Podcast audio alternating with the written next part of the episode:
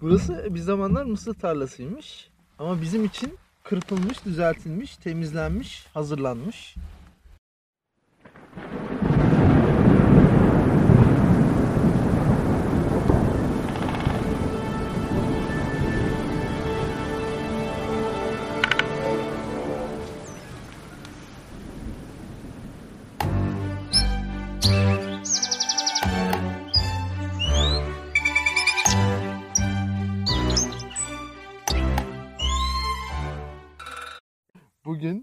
Mısır tarlası ve mısır şuruplarının içinde bazı konular konuşacağız. Sayın Beriki özellikle ilk programdan beri genelde ben çalışıp geliyordum konulara. Siz sorular yöneltiyordunuz. Sonra bir gün dediniz ki ben konuşmak istiyorum. ben anlatmak istiyorum. Sıra bende. Aldığımız dinleyici geri bildirimlerine göre de biraz daha geyik yapın ya dedikleri için Gerçekten ya. e, ben bu sefer serbest takılacağım. Da bu konuda nasıl geyik yapabileceğimi bilmiyorum. Çünkü gıda israfı gibi tüm dünyanın gündeminde olan gerçekten acımasızlığını her an yüzümüze vuran bir konu seçtim. Seçtim evet. Evet Sayın Beriki gıda israfı hakkında ne düşünüyorsunuz? Ee, buradan şuraya geçeceğim. Şimdi MIT'yi biliyorsun. Evet. Binlerce teknolojik gelişmeye imza atmış. Sevdiğimiz bir kuruluş kendisi takip ettiğimiz. Masa, masa, Massachusetts Teknoloji Enstitüsü Oraya girmedim farkındaysan. Hani okumaya çalışmıyorum. Ee, MIT'nin yapmış olduğu tüm sosyal medya platformlarından daha eski bir paylaşım metodu var. Adı Foodcam. Duymuş muydun? Duymadım.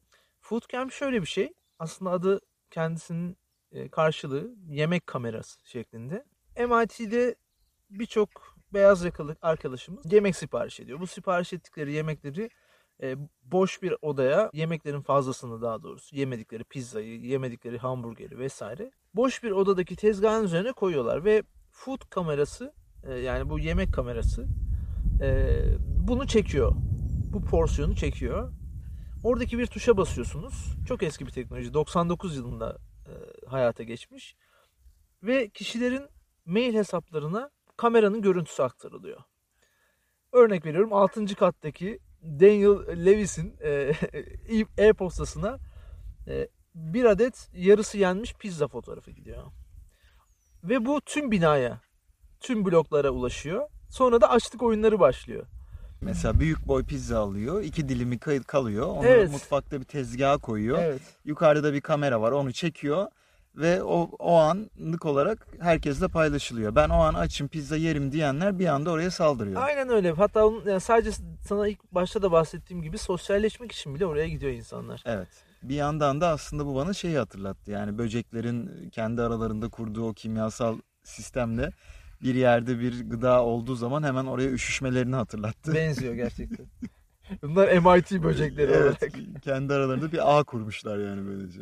Tabii buradaki amaç hem sosyalleşmek hem de gıda israfını önlemek. Bilinenin aksine gıda israfı önlenebilir bir iklim değişikliği nedeni. Senin bildiğin fosil yakıtlar ve inek osurukları var.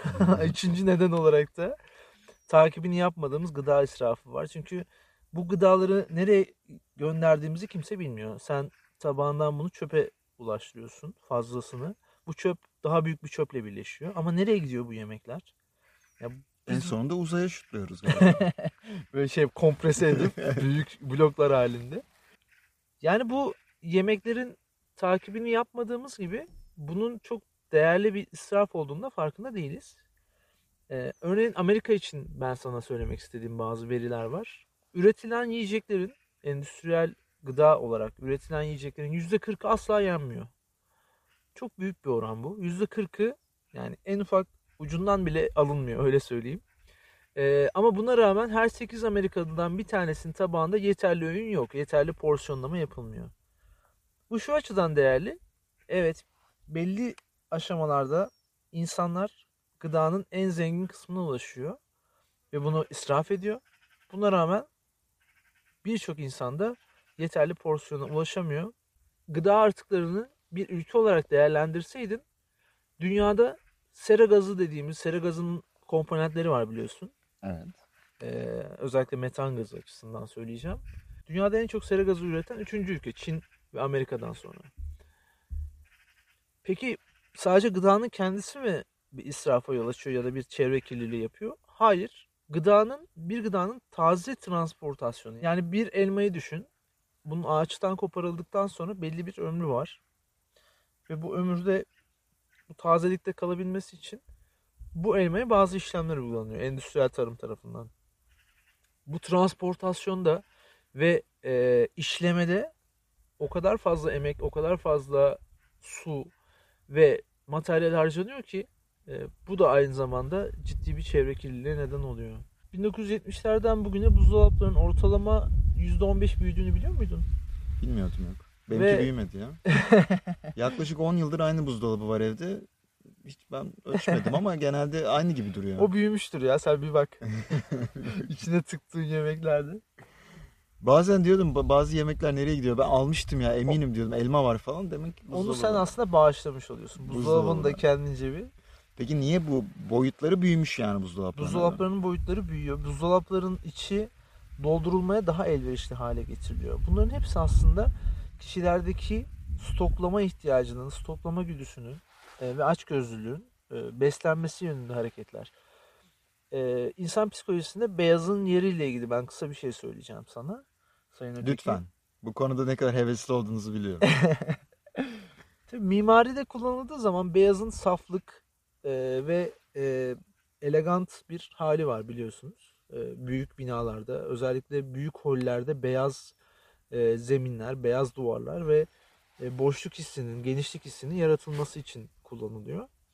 Peki senin buzdolabında beyazın neden kullanıldığını düşündük mü hiç? Neden mesela içerisi siyah değil? Neden e, pembe değil, kırmızı değil? Ben bunu kirle alakalı olarak düşünüyorum. Çünkü gıdam koyduğum bir yer hijyenik açıdan beyaz olmalı ki kir olduğu zaman görmeliyim, fark etmeliyim, temizlemeliyim. Kapitalist sistemde farklı bir düşüncesel anlam yükleyeceğiz herhalde şu an.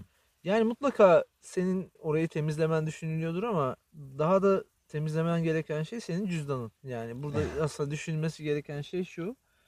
Beyaz olan bir şeyi, boş ve beyaz olan bir şeyi insanın doldurma hissinin olması. Buzdolabım doldu. Oh rahatladım diye bir cümle duydun mu hiç? Öyle bir şey var mı? Yani buzdolabını doldurduğun zaman relatif olarak rahatlıyor musun? Hayır ama yani çok denediğim bir şey değil buzdolabını doldurmak açıkçası.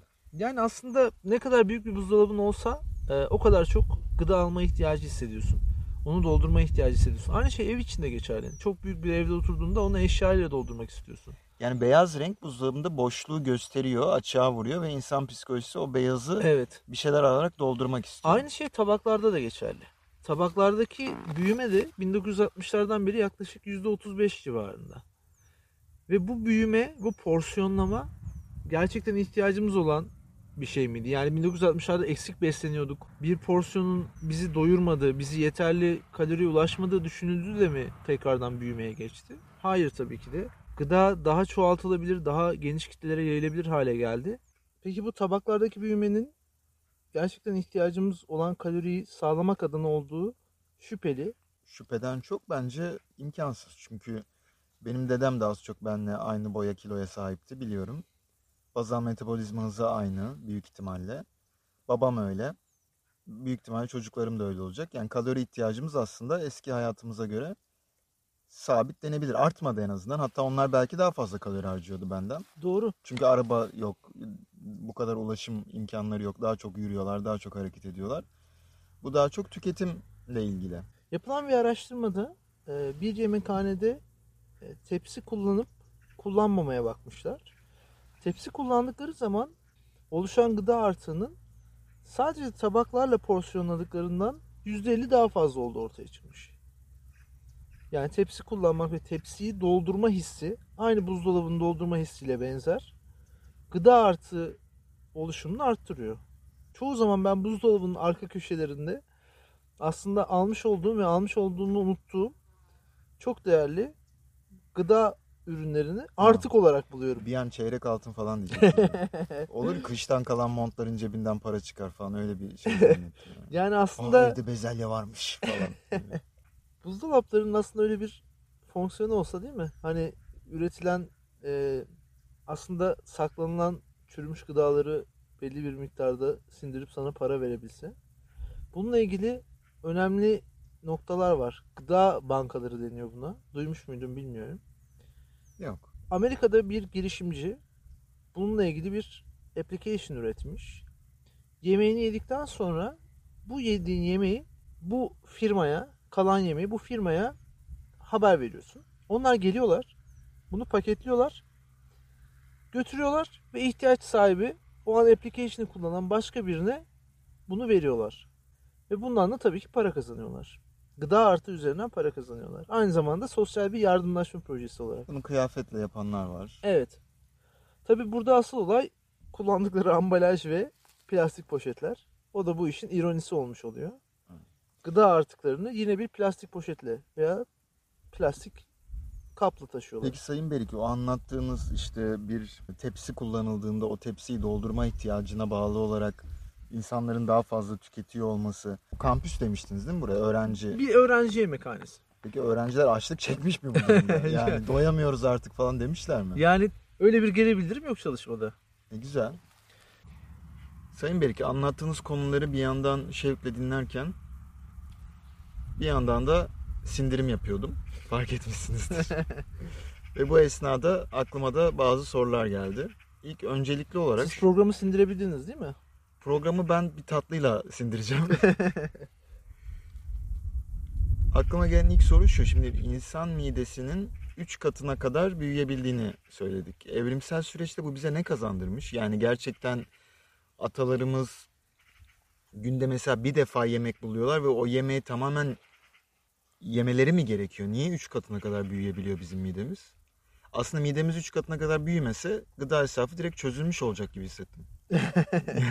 O zaman şöyle diyorsun. Mideyi kelepçeleyelim. Yani cerrahiler zaten onu yapıyor. Kasılmasını engelleyelim. Böylece çözülmüş olsun. Bahsettiğimiz aslında o bariatrik İklim cerrahiler onu yapıyor. değişikliğini kitlesel mide küçültme ve mide kelepçeleme Tüm ameliyatlarıyla engelleyebilir miyiz? Doğum anında mideleri kelepçelenen insanlar.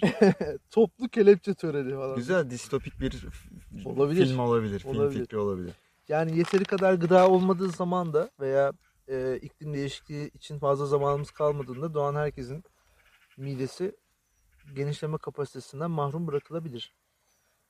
Bu tamamen gene içgüdüsel bir davranış. Çünkü çok fazla gıda bulamamışız zamanında ve bulduğumuz gıdayı da e, en fazla porsiyonda tüketip bir yağ ve e, depo ürünü haline getirmemiz lazım.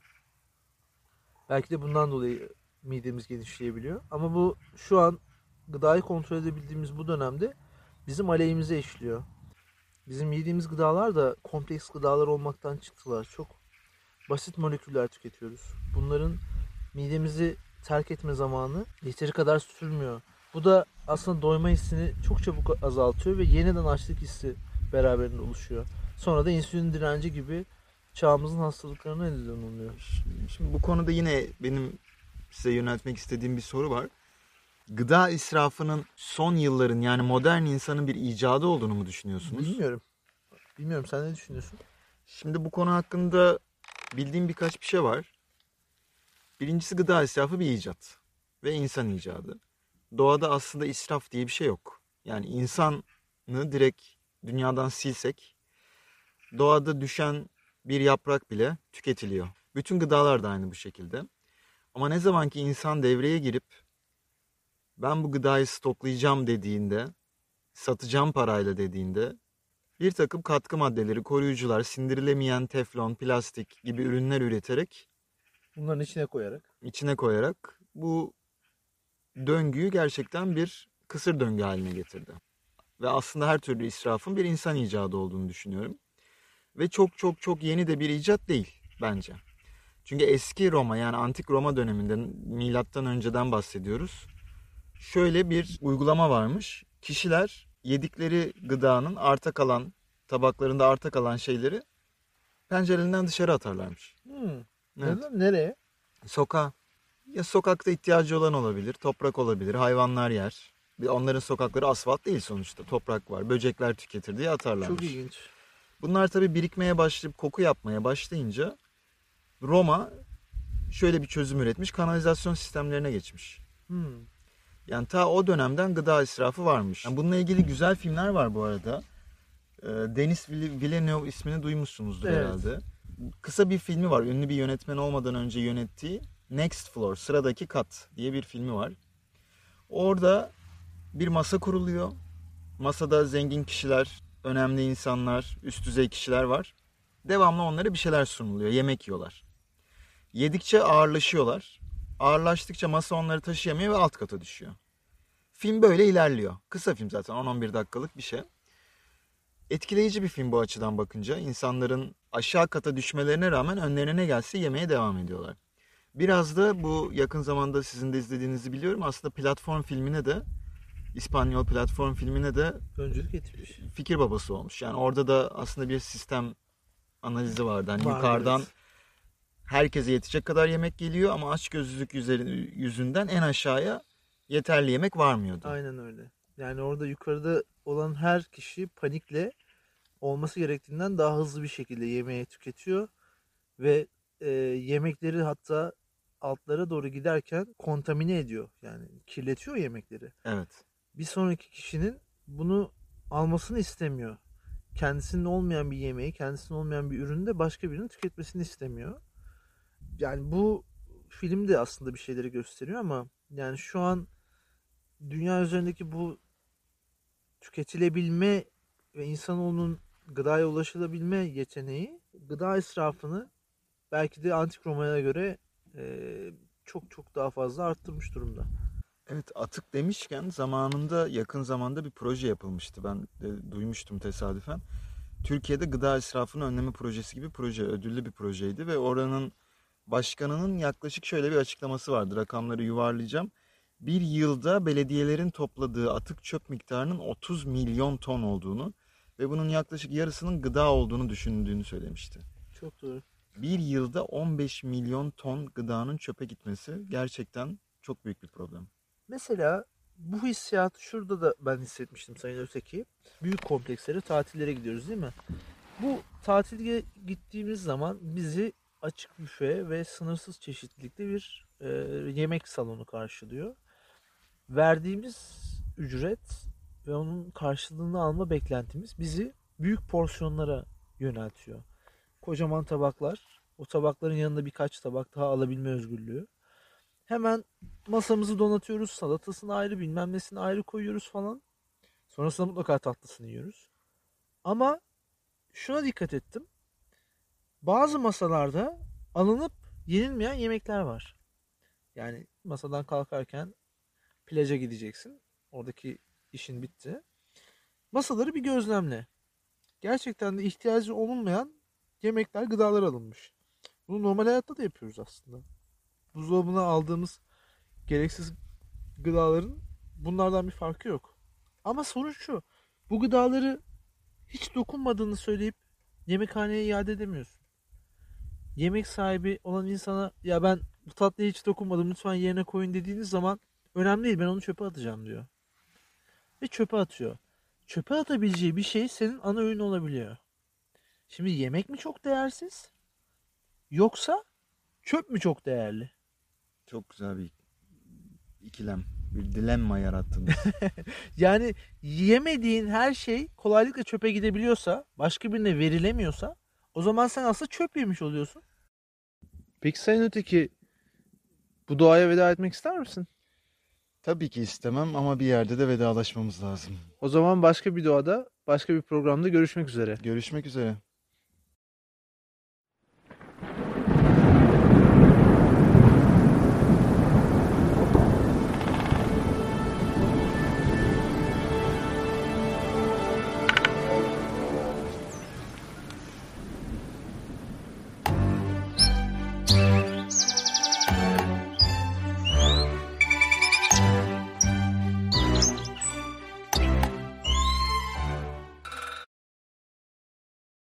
Evet Dedik. şunu da not edebilir miyiz tarihe? Bir daha doğaya çıktığımızda arabanın kapısını uzun süre açık tutmayalım. Arı basmış arabayı ya. Vallahi binerken çok zorlandım.